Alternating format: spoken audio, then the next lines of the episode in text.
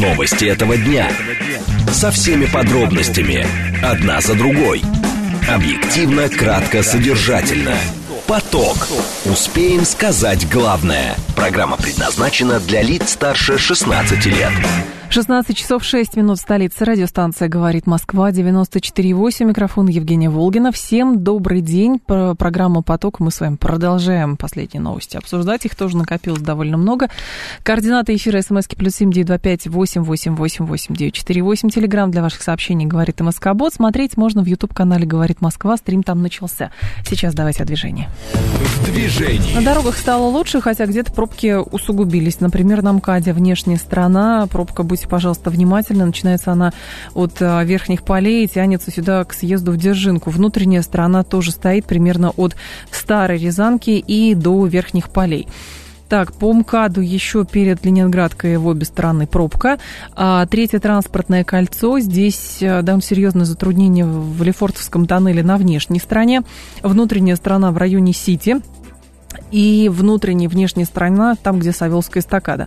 Садовое кольцо желто-красное, в принципе, больших проблем нету. Слушать. Думать. Знать. Говорит Москва. 94 и 8 FM. Эм. Поток. Новости этого дня. А, итак, сегодня была информация, что Нарышкин в конце июня обсуждал с главой ЦРУ Бернсом, что делает с Украиной. Поговорим о том, о чем все-таки договорились или не договорились. Правительство Молдавии постановило денонсировать еще три соглашения в рамках Содружества независимых государств. А, будем обсуждать, что это даст Молдавии, какие-то проблемы создаст для СНГ и для нас конкретно. В Минпромторге поддержали инициативу о легализации онлайн-продаж алкоголя. А, интересная тема. И в конце обсудим, что с детьми происходит потому что в Магаданской области двое подростков сбросили с моста беременную девушку. Поток. Успеем сказать главное. Директор службы внешней разведки Сергей Нарышкин рассказал, что в конце июня провел телефонный разговор с директором ЦРУ Уильямом Бернсом. По словам главы СВР, они думали и рассуждали, что делать с Украиной. Также он сообщил, что возможность личной встречи с Бернсом обсуждается. О разговоре глав СВР и ЦРУ 30 июня писала Wall Street Journal.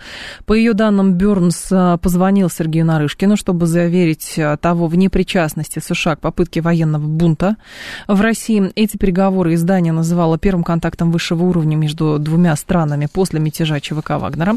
А, господин Нарышкин подтвердил ТАССу такой телефонный разговор и обсуждение мятежа, но эту тему он счел лишь предлогом для беседы. Мне кажется, что это был в большей степени предлог, потому что основная часть беседы была сосредоточена на обсуждении темы и событий вокруг Украины. Думали, рассуждали, что делать с Украиной, сказал Нарышкин.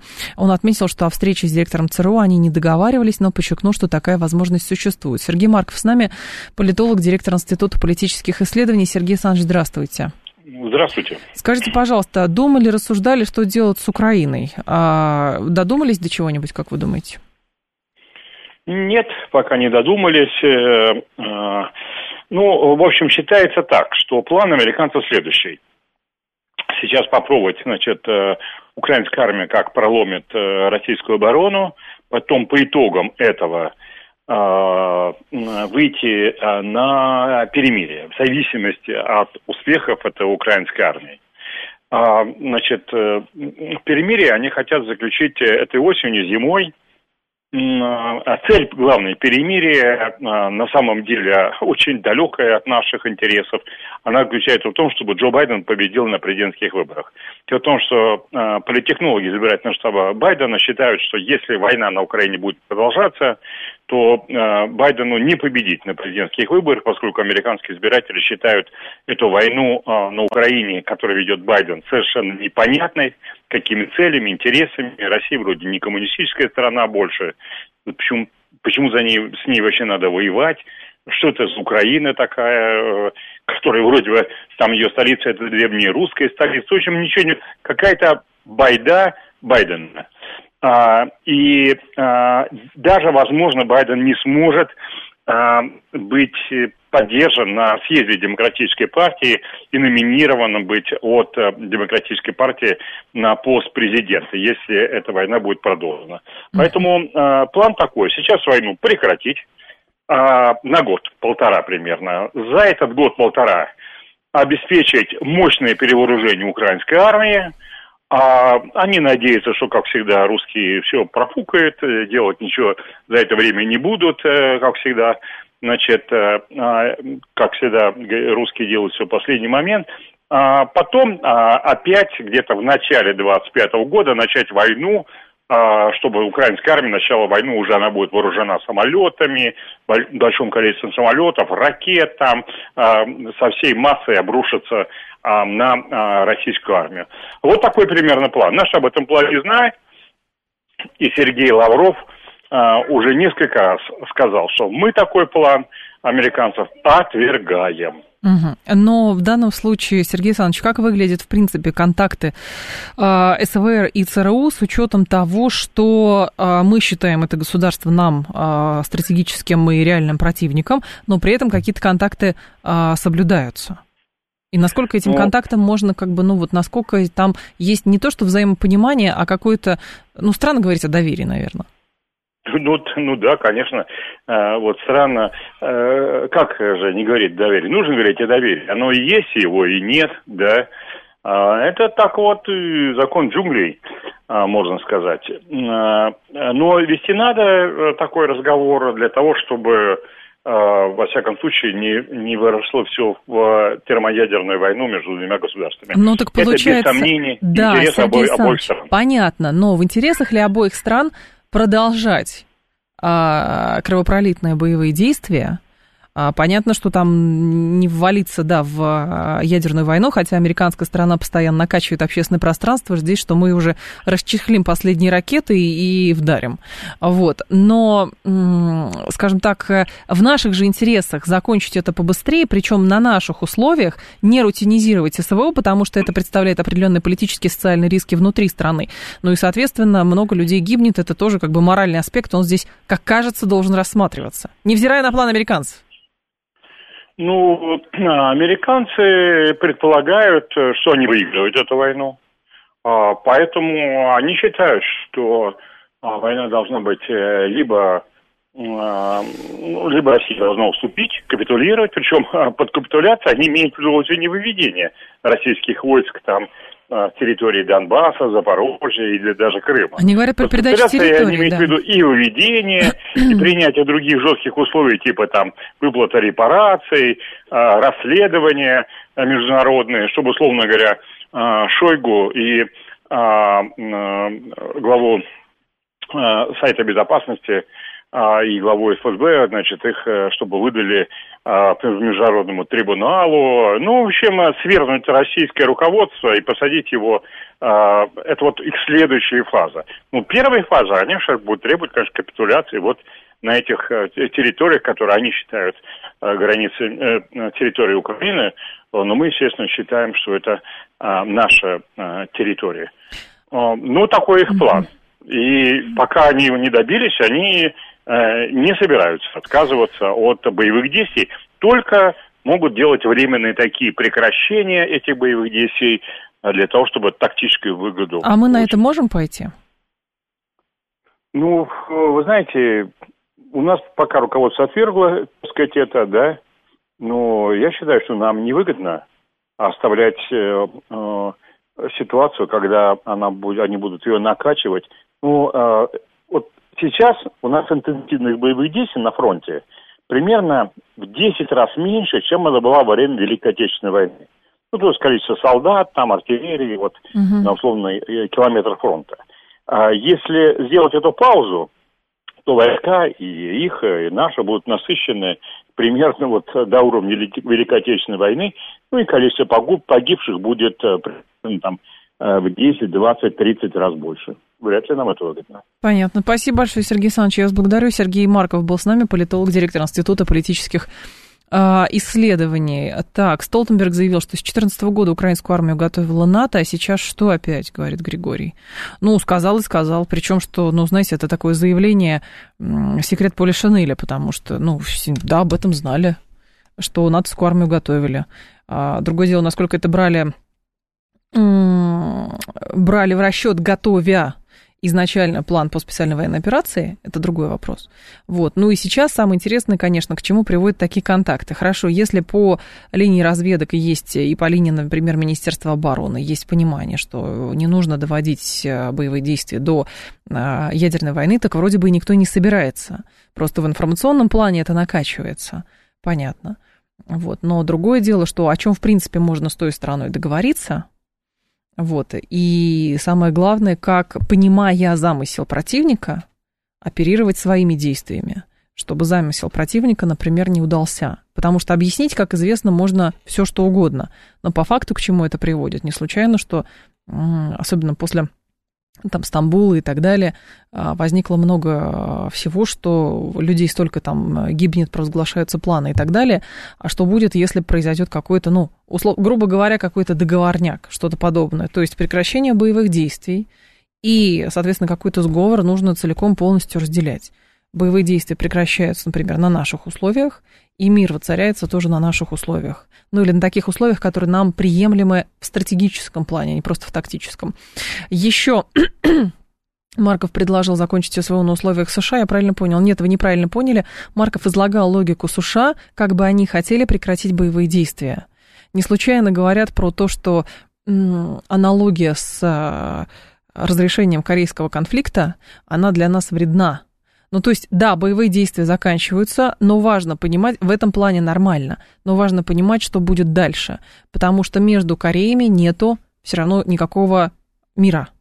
А, все равно страны накачиваются оружием и грозят друг другу, что вот-вот, если что, там может опять все это развязаться, хоть 70 лет это заморожено.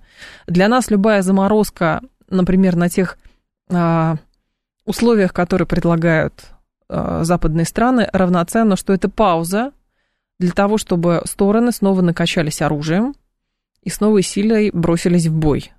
Вот, то есть получается пока ситуация такая, что да, боевые действия вроде бы хорошо бы закончить, но надо их закончить на тех условиях, чтобы не было дальнейшей угрозы и еще большего а, эскалирования этого конфликта.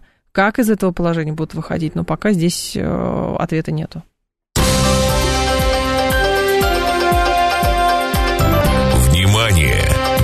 Говорит Москва. 94 и 8 FM. Эм. Поток. Успеем сказать главное. Тем временем правительство Молдавии постановило денонсировать еще три соглашения в рамках СНГ. На заседании в среду правительство республики дало а, положительные заключения по законопроектам. Кабинет одобрил а, документ о денонсации соглашения о поддержке и развитии малого предпринимательства в государствах-участниках СНГ от 17 января 1997 года. Причиной а, расторжения договора было названо то, что Молдавия в рамках выполнения соглашения об ассоциации с Евросоюзом и получения статуса кандидата занимается гармонизацией национального законодательства с европейским, а некоторые положения соглашения с СНГ могут послужить препятствием на этом пути. То есть Молдавия целиком и полностью завязывается экономически на Европейский Союз. Вопрос, конечно, какие а, блага там обещают Молдавии и почему это в принципе, происходит. Наталья Харитонова с нами, доктор политических наук, главный научный сотрудник РГГУ. Наталья Ивановна, здравствуйте. Здравствуйте.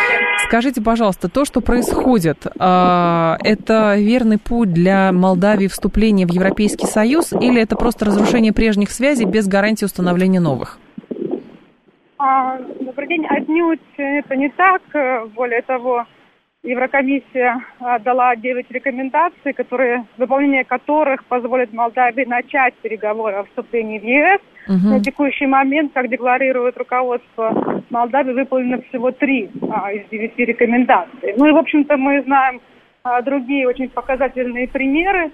Например, а, та же Турция, которая многие-многие годы выполняла, выполняла все, что ей было рекомендовано в таком же порядке, но в результате Турции и близко, в общем-то, нет в Европейском Союзе. Поэтому это, конечно, такая морковка и крайне-крайне иллюзорная а, перспектива. И здесь, на мой взгляд, э, если мы говорим о том, что Молдавия уже многие, ну, много месяцев анонсирует выход из СНГ, речь идет о том, чтобы просто демонстрировать а, с одной стороны, лояльность европейским, вообще запад, западным структурам, а, и выполнять по их просьбе мероприятия, направленные на дискредитацию самой СНГ, потому что выход любого члена, естественно, может ударить по имиджу этой международной организации. Что, Наталья Ивановна, получает Молдавия, а, укрепляя, а, скажем так, укрепляя связи с Европейским Союзом через денонсацию СНГ? То есть вопрос, например, сельского хозяйства Молдавии, вопрос каких-то еще экономических мощностей, если они, в принципе, остались? А, вопрос, э, наверное, даже, наверное, так ставить, э, я полагаю, нет смысла, потому угу. что эти вещи на самом деле реально никак не связаны. Более того, Европейский Союз, например, не требует от Молдавии а, денонсировать соглашение о сотрудничестве в рамках Межпарламентской ассамблеи, но Молдавия все равно это делает. Это говорит о том, что а, цель не столько приблизиться реально к Европейскому Союзу, сколько приблизиться в плане идеологическом или политическом, или геополитическом, а, если угодно. И уж тем более, в последнюю очередь, это касается экономических соглашений. Кстати, Молдавия не собирается их покидать. А, Молдавия готова а, выйти из э, любых других, по безопасности, например, а, по той же самой там, техногенной безопасности, да, что вызывает некоторое недоумение у экспертов, ну, например, в контексте проблемы, связанной с Запорожской АЭС, где, uh-huh. как мы знаем, там Украина периодически что-то готовит, вроде грязной бомбы или что-то вроде того. То есть это вызывает крайне недоумение. Или, например, ситуация со стрельбой, которая была открыта 30 июня в Кишиневском аэропорту. Этого бы не случилось, если бы Молдавия не перестала работать в профильном бюро, которое занимается борьбой с организованной преступностью. А, то есть эти все вещи, на которые, кстати, Москва указывает Кишиневу, но они их не сильно беспокоят, потому что когда мы говорим о том, что Молдавия собирается выйти из СНГ, это означает, что нынешняя правящая элита собирается выйти из СНГ, не Молдавия, не все население Молдавии. Почему? Да. Э, это просто ну, процесс политический. Более того, чем э, беднее будет жить население, которое это, которым, которым э, эта элита управляет, тем больше у этой элиты моральных прав, как они считают, обращаться к Западу за очередными ассигнованиями, финансовыми вливаниями, грантами и прочим, которые, к слову сказать, очень технично оседают в карманах этой самой элиты. Поэтому у них прямая заинтересованность в том, чтобы дискредитировать СНГ, чтобы население жило как можно беднее, чтобы, но они при этом сами обогащались за счет западных структур. Какие проблемы для СНГ и для России в частности создает вот такие демарши Молдавии? Да, в общем-то, никаких. То есть, если говорить что потеряет СНГ, да ничего не потеряет. Потеряет только Молдавия. И, и даже, если быть точнее, население Молдавии. Да, будут какие-то определенные вещи, если они будут раскачиваться, раздуваться в самой там молдавской прессе, в европейской прессе, что вот кто-то покидает СНГ. Ну, хорошо, но будет эта информационная волна, она всплынет так же быстро, как и возникнет. Поэтому сама СНГ, разумеется, ничего не потеряет, а вот Молдавия может потерять очень и очень многое. А с учетом а, вот этой раскрутки, вот этой анти, повестки анти-СНГ и антироссийской повестки, а какие вызовы новые встают перед Приднестровьем? Есть ли там усугубление угрозы, как вы видите?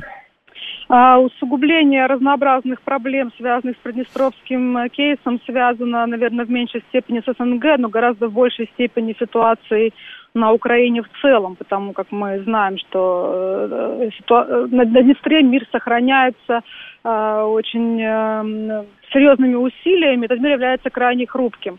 Э, мир э, пока что э, вот в том виде, в котором он есть, там существует только благодаря тому, что Румынии не выгоден конфликт с Украиной. И поэтому Молдавия сдерживается усилиями Румынии, потому как э, Румыния в своем нынешнем состоянии не готова с Украиной отношения выяснять. Там очень много застарелых территориальных проблем, и вся вот эта история не вписывается и в американские и британские интересы пока что. Но эта ситуация временная. Э, любой сдвиг э, геополитический в регионе может привести к очень серьезным проблемам в Приднестровье. А, слушатель говорит, а, почему принято разделять правящую элиту и население? Это же, а, получается, изначально очень русофобский режим, и хватит поддерживать эти режимы, пора бы выставить э, трудовых мигрантов и тем самым показывать как бы позицию России довольно жесткую, с привязкой к тому, соответственно, если мы относимся так к этой элите, то, соответственно, люди, которые не могут там устроиться на работу, это теперь их проблемы. А, ну, этот подход, он имеет место быть в дискурсе, да. а, касающемся этого региона, но дело в том, что Российская Федерация, в отличие от того же, да, молдавского политического режима, склонна в большей степени рассматривать и оценивать интересы населения, потому как вот такая политика, да, там, выслать мигрантов, угу. перегрыть газ и прочие вещи, они скажутся прежде всего на гражданах той же самой Молдавии и, разумеется, гражданах России, проживающих, например, в Приднестровье. Поэтому Россия этот инструментарий не использует, и в этом специфика э, внешней политики Российской Федерации. На том мы стоим, как говорится. А, что, скажем так, э, усилия Молдавии по дезавуированию вообще роли девальвации, роли СНГ, грозит ли распадом СНГ или все-таки нет? А, нет, нет, нет, нет. Э, опять же, повторю, конечно, нет, потому что сама Молдавия, повторю, она не собирается выходить из СНГ целиком и полностью. Она будет постепенно, в течение очень длительного времени реализовывать модель, которую использовали Украина и Грузия. Потихоньку избавляться от, как им кажется, ненужных соглашений. То есть нужно понимать, что Молдавию с СНГ связывают примерно 300 соглашений разнообразных в разных сферах они сразу выйти не смогут ни из всех, и они этого не хотят. Им крайне важно оставить свою экономику хоть в каком-то, какой-то степени на плаву, поэтому они будут, разумеется, продолжать реализовывать соглашения в сфере экономики, то есть то, что касается зоны свободной торговли. Иначе их сельское хозяйство просто умрет в считанные месяцы. Понятно. Спасибо большое, Наталья Ивановна. Я вас благодарю. Наталья Харитонова была с нами, доктор политических наук, главный научный сотрудник РГГУ. Так, опять только элита, опять не повлияет. Что-то такое про Украину я слышал. Ну, что-то подобное, да. То есть ускоренными темпами. Видите, как Получается на самом деле, что чтобы быть ассоциированным членом Европейского Союза, нужно сначала разорвать все прежние соглашения, которые, ну, в данном случае, например, с СНГ, которые обеспечивали экономическую, финансовую базу для государства в том числе. Вот, а, соответственно, подвязаться, это разрушить во имя того, что когда-то примут, например, в Европейский Союз. Вот, и, соответственно, потом, может быть, дадут еще какие-то гарантии. То есть э, там же с Молдавией, насколько мы понимаем, довольно серьезные проблемы с экспортом сельского хозяйства, с экспортом, например, винодельческой продукции, потому что в Евросоюзе полным-полно своих стран, которые производят вино. Поэтому зачем им еще нужны какие-то конкуренты? А, или в Европейском Союзе есть другие страны, которые торгуют яблоками. Зачем им молдавские яблоки в таких количествах? Вот, соответственно, действительно мы наблюдаем такую жесткую схему по привязке, политической привязке одного государства к целому союзу, конгломерату большому. Вот. Э, при этом этому государству мало чего обещают, но за исключением, да, правда, вот слушатель говорит, граждане Молдавии имеют по три паспорта, свободно ездят в Ниццу и гуляют по английской набережной. Прекрасно. Мы в данном случае не говорим о том, что, а, соответственно, а, не нужно людям запретить а, гулять по английской набережной. Но чтобы гулять по английской набережной и куда-то ездить, нужны для этого деньги. Вопрос, где эти деньги будут зарабатываться. Эти деньги зачастую зарабатываются в том числе в Российской Федерации. Просто чисто а, получается а, и экономически, и политически а, граждане Молдавии находят работу в Российской Федерации. Отправляют деньги, например, в Молдавию сейчас. Соответственно, потом, ну, может быть, ездят в Ниццу гулять на английской набережной. Бог с ним. Но по факту как так? Как так выходит, чисто диалектика, что те страны, те объединения, который дает возможность, а, ну, мало-мальски оставаться хотя бы на плаву а, какому-то экономическому сектору в этой стране, эти государства объявляются вражескими, соответственно, с ними нужно разорвать все, и сначала разорвать, а потом, может быть, получить какие-то гарантии, что вам будет житься лучше, только гарантии, только обещания, светлые, светлые мечты. Вам будет житься лучше, но для этого вы вот с ними разорвите эти отношения. А гарантирует ли Молдавия, например, в том, что она будет э, оставаться на плаву и жить, ну, еще лучше, если она разорвет отношения с СНГ? То есть к СНГ, понятно, тоже много вопросов, как развивать эти государства. Вот, как укреплять этот союз. И к то же самое, естественно. Вот. Но тот процесс, который наблюдается в Молдавии, он очень характерен. Не говоря уже про Украину, конечно же. Сколько там молдаван в количестве придет же, а, так, а, говорит пункт 13, пусть попросит письменное подтверждение гарантии, потом хоть будет чем помахать, говорит Овен. Конечно, а гарантии должна дать Румыния, например, правда? Как говорят, Румыния дает какие-то гарантии сейчас Украине. Вот. Ну и для Румынии роль нашлась. Пожалуйста, дать какие-то гарантии. Нет, там же тоже дается. Вы сначала разорвите, а потом сюда приходите. Это же ваше стремление к «докажите нам, что вы нас достойны», но это правда так выглядит. У нас это выглядит, правда, по-другому. Хотите работать? Работайте. Мы же с вами были когда-то одной страной, там друг другу помогали, что-то так, да, хорошо, разошлись, но в рамках СНГ давайте помогать. Нет, у вас кровавый режим, вы хотите всех поработить, поэтому а, мы должны от вас отвязаться. А другие будут ли вам давать, другие будут ли вам давать, а, соответственно, какие-то возможности для заработок? Это тоже большой вопрос, будут ли они давать. А еще у России пока нет общей границы с Молдавией. Конечно, нет общей, России, общей границы с Молдавией сейчас, но вроде чисто а, по безопасности, по всему это должно быть. Вот, но это сейчас не происходит. Сейчас у нас будет информационный выпуск, и потом мы продолжим. Новости этого дня. Со всеми подробностями. Одна за другой. Объективно, кратко, содержательно. Поток. Успеем сказать главное. 16.37, столица радиостанция «Говорит Москва», 94.8, микрофон Евгения Волгина. Продолжаем. Так, пусть сами пьют свою барматуху, говорит Григорий. Это вы про молдавское вино, что ли?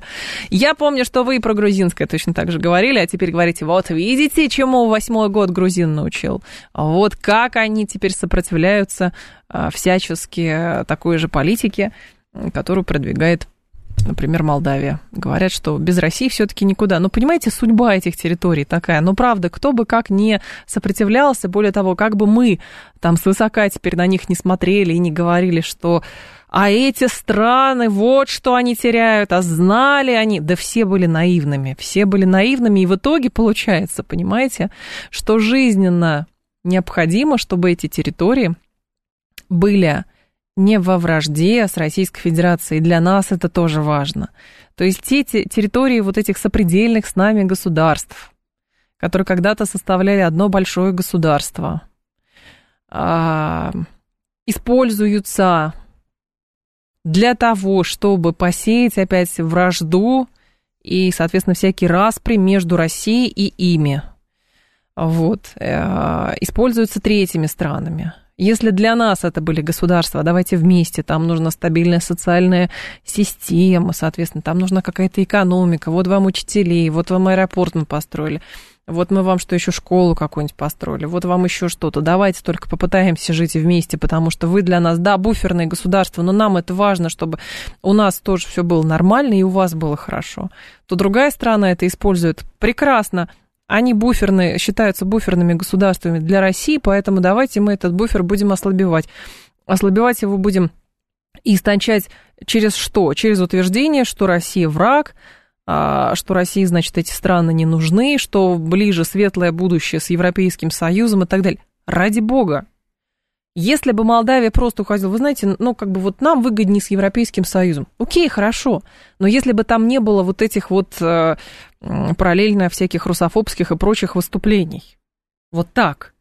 То есть на экономической основе, ради бога, давайте торговать, кто с кем хотите, тем более вы самостоятельное государство, ради бога. Уходите из этого альянса, ну, приходите в другой альянс, мы вам дополнительные пошлины введем, если захотите что-то к нам а, приводи, а, что-то к нам привозить. Но нет, это же все сопровождается чем? Вы, там, москали, еще какие-то, еще в зависимости от языка, на котором говорят. Мы от вас уходим навсегда, потому что вы там поработители. И добровольно уходим много другим поработителям, потому что они обещали нам светлое будущее. Ну, несколько раз история уже повторялась. Наверное, в этот раз тоже повторится. Внимание! Говорит Москва. 94 и 8 FM. Эм. Поток. Успеем сказать главное. А, в Минпромторге поддержали инициативу легализации онлайн-продаж алкоголя. Мне кажется, если будет отстроен контроль и обеспечить его не так сложно, то это нормальная идея, сказал замглавы ведомства Виктор Евтухов. В интервью ТАСС он отметил, что сейчас в России есть все инструменты для эффективного регулирования алкогольной продукции, снижения ее потребления. Сенатор Клишес направил в Кабмин ранее законопроект о легализации онлайн-продаж спиртного и его доставку. Предлагается разрешить реализацию такой продукции по договору, заключенному через интернет между продавцом, имеющим лицензию, и потребителем. Разрешение будет действовать при условии включения продавца в реестр лиц, владеющих сайтами по онлайн-продаже алкоголя. Павел э, Шапкин с нами, руководитель Центра разработки национальной алкогольной политики, председатель Национального союза защиты прав потребителей. Павел Сергеевич, здравствуйте. Здравствуйте. Скажите, пожалуйста, так долго шли к тому, чтобы ничего через интернет алкогольного не продавалось, а теперь в итоге все решили а, ослабить или либерализовать для чего?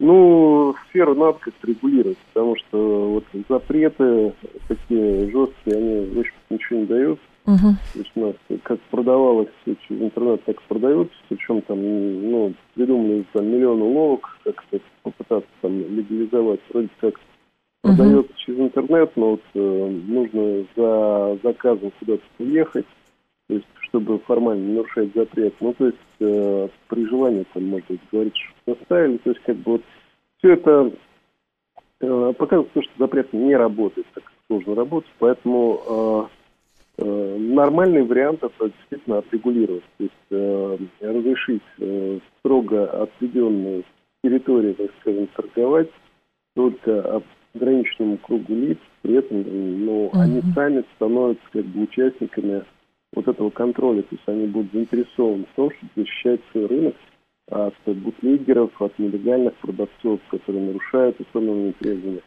А если говорить о том, какие виды можно безболезненно, бесполезно продуктов Да.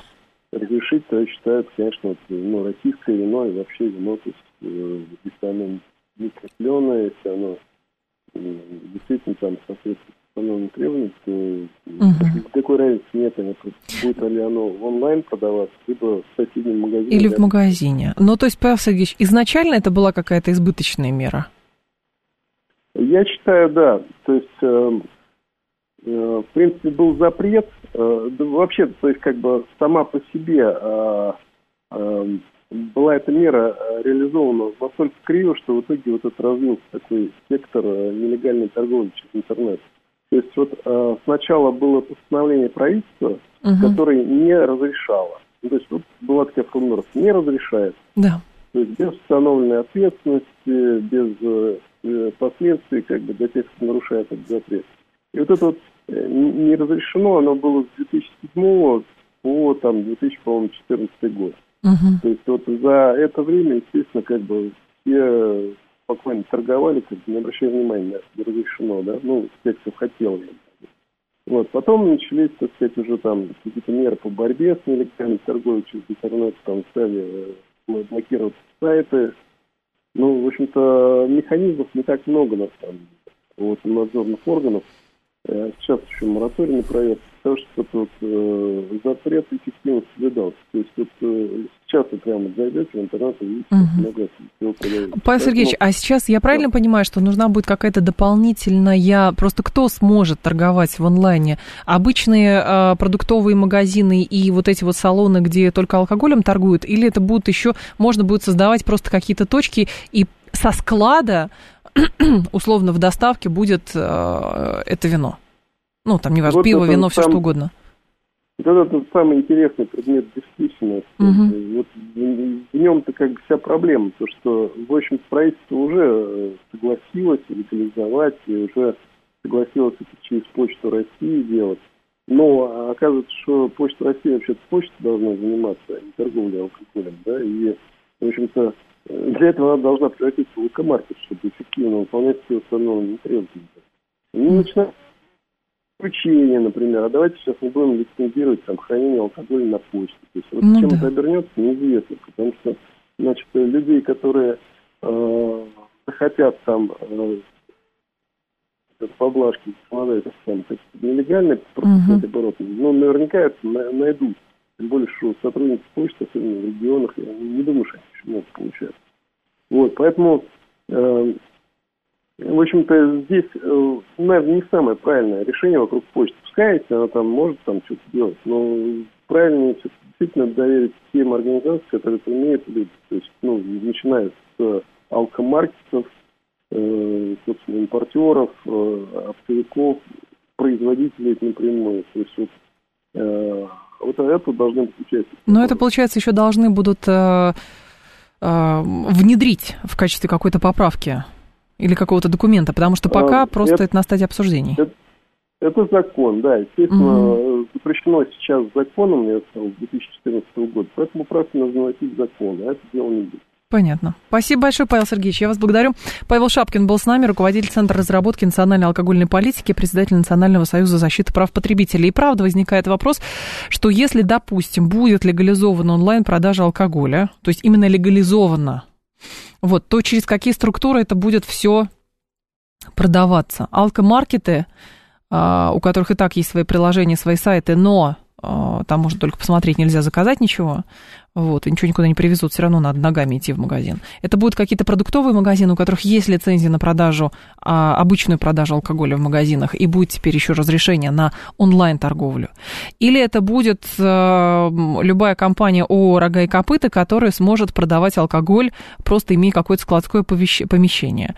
Но что а, бывает, а, соответственно, когда просто какая-то левая контора а, начинает, а, значит, заниматься а, незаконной деятельностью по, а, например, розливу того же самого алкоголя, а, это всем хорошо известно из криминальных хроник. И как обезопасить систему, ну хорошо, они сайт еще создадут заодно, и как обезопасить систему, и как обезопасить потребителей, это большой вопрос, но пока просто есть законопроект о легализации онлайн-продаж спиртного и его доставки. В Минторге принципиальные инициативы поддержали, а теперь дело за малым определить технические аспекты. Говорит Москва. Поток. В Магаданской области два подростка сбросили с моста беременную молодую женщину. Пострадавшую госпитализировали. Преступление произошло в поселке Ола. Возбуждено уголовное дело, сообщили ТАСС в пресс-службе управления СКР по Магаданской области. Там уточнили, что 17-летний школьник и его 16-летняя подруга решили убить 18-летнюю знакомую для того, чтобы ее обокрасть. Они придумали предлог, чтобы привести беременную на мост через реку. Девушку спас мужчина, который услышал крики. Вопрос возникает, что происходит с подростками.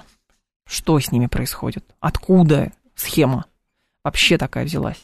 Откуда э, взялось, что, соответственно, во-первых, это спланированное преступление, и, соответственно, заманить э, человека и попытаться с ним расправиться, чтобы его, э, чтобы его, соответственно, этого человека убить, а потом ограбить.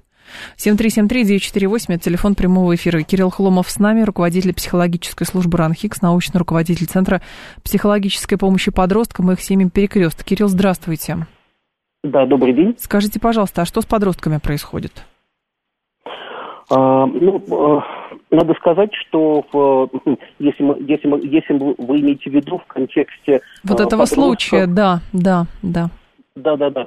А, а, смотрите, ну, во-первых, а, надо понимать восприятие подростков. А, для них, соответственно, для них э, эта девушка, она скорее их ровесница, и для них понятно, что в этой ситуации мы можем говорить, а, конечно, ну, э, понятно, что это ситуация криминального характера в первую очередь, mm-hmm. и с учетом того, что сейчас летний период, и, соответственно, из факторов, которые могут способствовать для подростков такому криминально-агрессивному поведению, да, и, безусловно, жестокости, это, э, конечно, э, факторы средовые, да, в первую очередь связанные с той социальной средой, с той с теми ресурсами, в которых они находятся. И, соответственно, сейчас, э, э, если я правильно понимаю, я не очень хорошо знаю детально этот случай, uh-huh. но если я правильно понимаю, то у подростки сейчас, э, эти подростки не работали нигде. Ну, и... каникулы у них были, потому что они школьники. Да, они школьники, угу. у них были каникулы, и, соответственно, во многом, во многом оказались вне, соответственно, образовательной среды, системы, и, соответственно, Э, возникающие импульсы, связанные там и с завистью, и с другими разными сложными чувствами. Но откуда берется, и... Кирилл Данич, откуда просто берется такой mm-hmm. настолько мощный деструкт, что, а, да, хорошо, нет денег, ну, допустим, или mm-hmm. что-то просто раздражает, поэтому совершенно спокойно люди просто планируют, а, берут женщину и пытаются ее убить.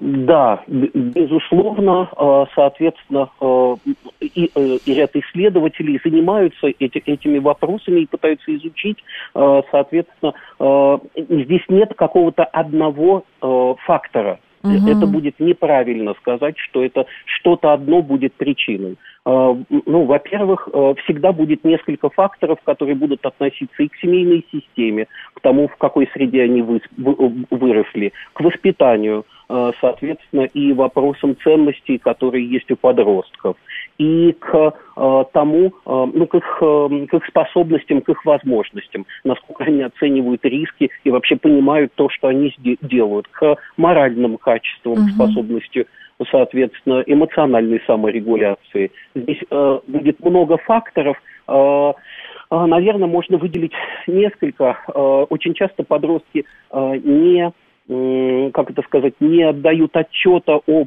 не отдают отчета о последствиях. Плюс в этом случае, конечно, очевиден такой эгоцентризм и э, отсутствие сочувствия, отсутствие эмпатии по отношению к другому человеку и угу. такая достаточно, ну и такая предельная жестокость да, Но безусловно. эмпатия, она, э, Кирилл Данилович, она взращивается, эмпатия, или просто есть эмпатичные, неэмпатичные люди, или это системная проблема. То есть, с одной стороны, образовательный процесс в учебном году, он выстроил так, чтобы, ну, по крайней мере, в крупных городах, чтобы дети максимальное э, количество времени проводили в школе и не были предоставлены сами себе. Вот от этого нужно там на каждый чих брать какое-то разрешение, что ты ребенка из школы забираешь раньше, там, на час, на два.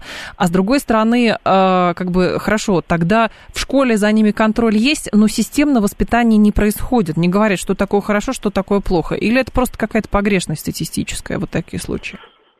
А, ну, во-первых, а, соответственно, да, безусловно, такие случаи будут, а, происходят и, к сожалению, будут происходить, угу. и, соответственно, они будут указывать, будут сигналом, показывающим нам на неблагополучие, на эмоциональное благополучие, на социальное неблагополучие, соответственно, которое есть вокруг этих подростков. Безусловно, безусловно, важная часть, что наша образовательная система во многом была ориентирована на учебные достижения и на результаты, связанные с знаниями, с компетенциями, и в меньшей степени ориентирована на психологическую поддержку угу. и на, соци... на, на, социаль... на социальные э, на такой на социальный контроль, на социальную помощь этим подросткам. Э, соответственно, эти особенности нашей системы есть, есть, такая, есть такая уязвимость. Э, и в тот момент, когда подростки, это тоже у нас мы видим уже не первый эпизод, когда подростки выходят, выпадают из зоны внимания да. системы образования, они оказываются без поддержки, без возможности быть где-то закреплены, предоставлены сами себе, и часть из них, соответственно, реализует себя антисоциальным, таким агрессивным способом, вот, как совершает достаточно Э, жестокие правонарушения, хотя в целом последние годы статистика, если вы посмотрите угу. статистику МВД по России, статистика по, по э, тяжким преступлениям, совершенных э, подростками, э, соответственно, она снижалась и падала достаточно устойчиво, но э, я думаю, что э, от э, реакция на реакция на такое, э, в том числе и социальное напряжение, да, оно, конечно, оно, конечно, будет. Понятно. Спасибо большое, Кирилл, Гень, э, Кирилл Данилович. Я вас благодарю. Кирилл Хломов был с нами, руководитель психологической службы РАНХИКС и научный руководитель Центра психологической помощи подросткам и их семьям «Перекресток». 7373948, телефон прямого эфира. Давайте с вами обсудим, в чем проблема. С вашей точки зрения, в чем проблема? 7373948, а, это телефон прямого эфира. 7373948, по коду 8495.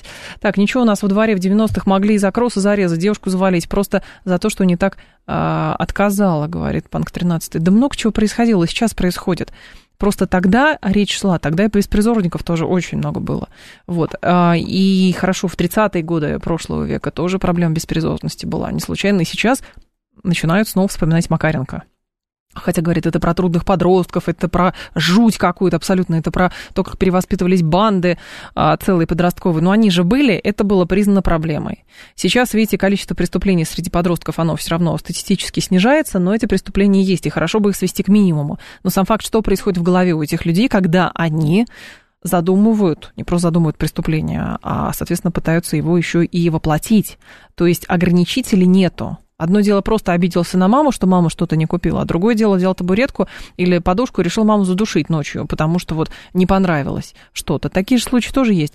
Илья говорит, вы а, что-то там, вы так ставите вопрос, как будто такого никогда не было, всегда такое было, поглядите статистику. Я ставлю этот вопрос ровно потому, что если я всю статистику буду засчитывать, у нас эфира не хватит. Вот. И ставлю этот вопрос просто потому, что хочется действительно понять, а что на самом деле происходит, чтобы попытаться ситуацию исправить. Вот в чем дело. Если говорить, ну, все делают, знаете как, ну, все, людей же убивают, поэтому, ну, а что такого? Понимаете, а зачем? Ну, тогда будет как в том анекдоте. А зачем вы зарезали жену и тещу? А что они как эти? Ну, вот мы к этому с вами ведем или нет? Здрасте, слушаю вас, алло. Здравствуйте, Павел, Москва. Павел, Поверьте, да, здрасте. Бы, поверьте бывшему сотруднику, тут, э, скажем так, у меня таких на земле было достаточно приличное количество. Угу.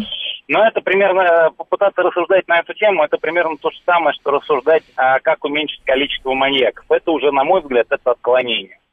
Мгм. Да, а, 90-е годы в значительной степени было ра- а, развра- ну, развращенность определенной безнаказанностью, то есть ну, страх наказания посутствовал. Да. И а сейчас а, вот такие вот случаи, с учетом достаточно эффективной работы органов, особенно по таким вот мир, ну вот по таким вот совершенно волшебным историям, а, это в большинстве своем уже чисто психическое, на мой взгляд, отклонение. По той простой причине, то, что в свои там 17 лет не, не понимать, то, что найдут и посадят, они не могут, но они сделали именно вот так. Мгм. То есть, ну, в данном конкретном случае это именно что-то в голове, при всем том в голове это уже даже не по, ну, не, по, не совсем по линии сотрудников МВД.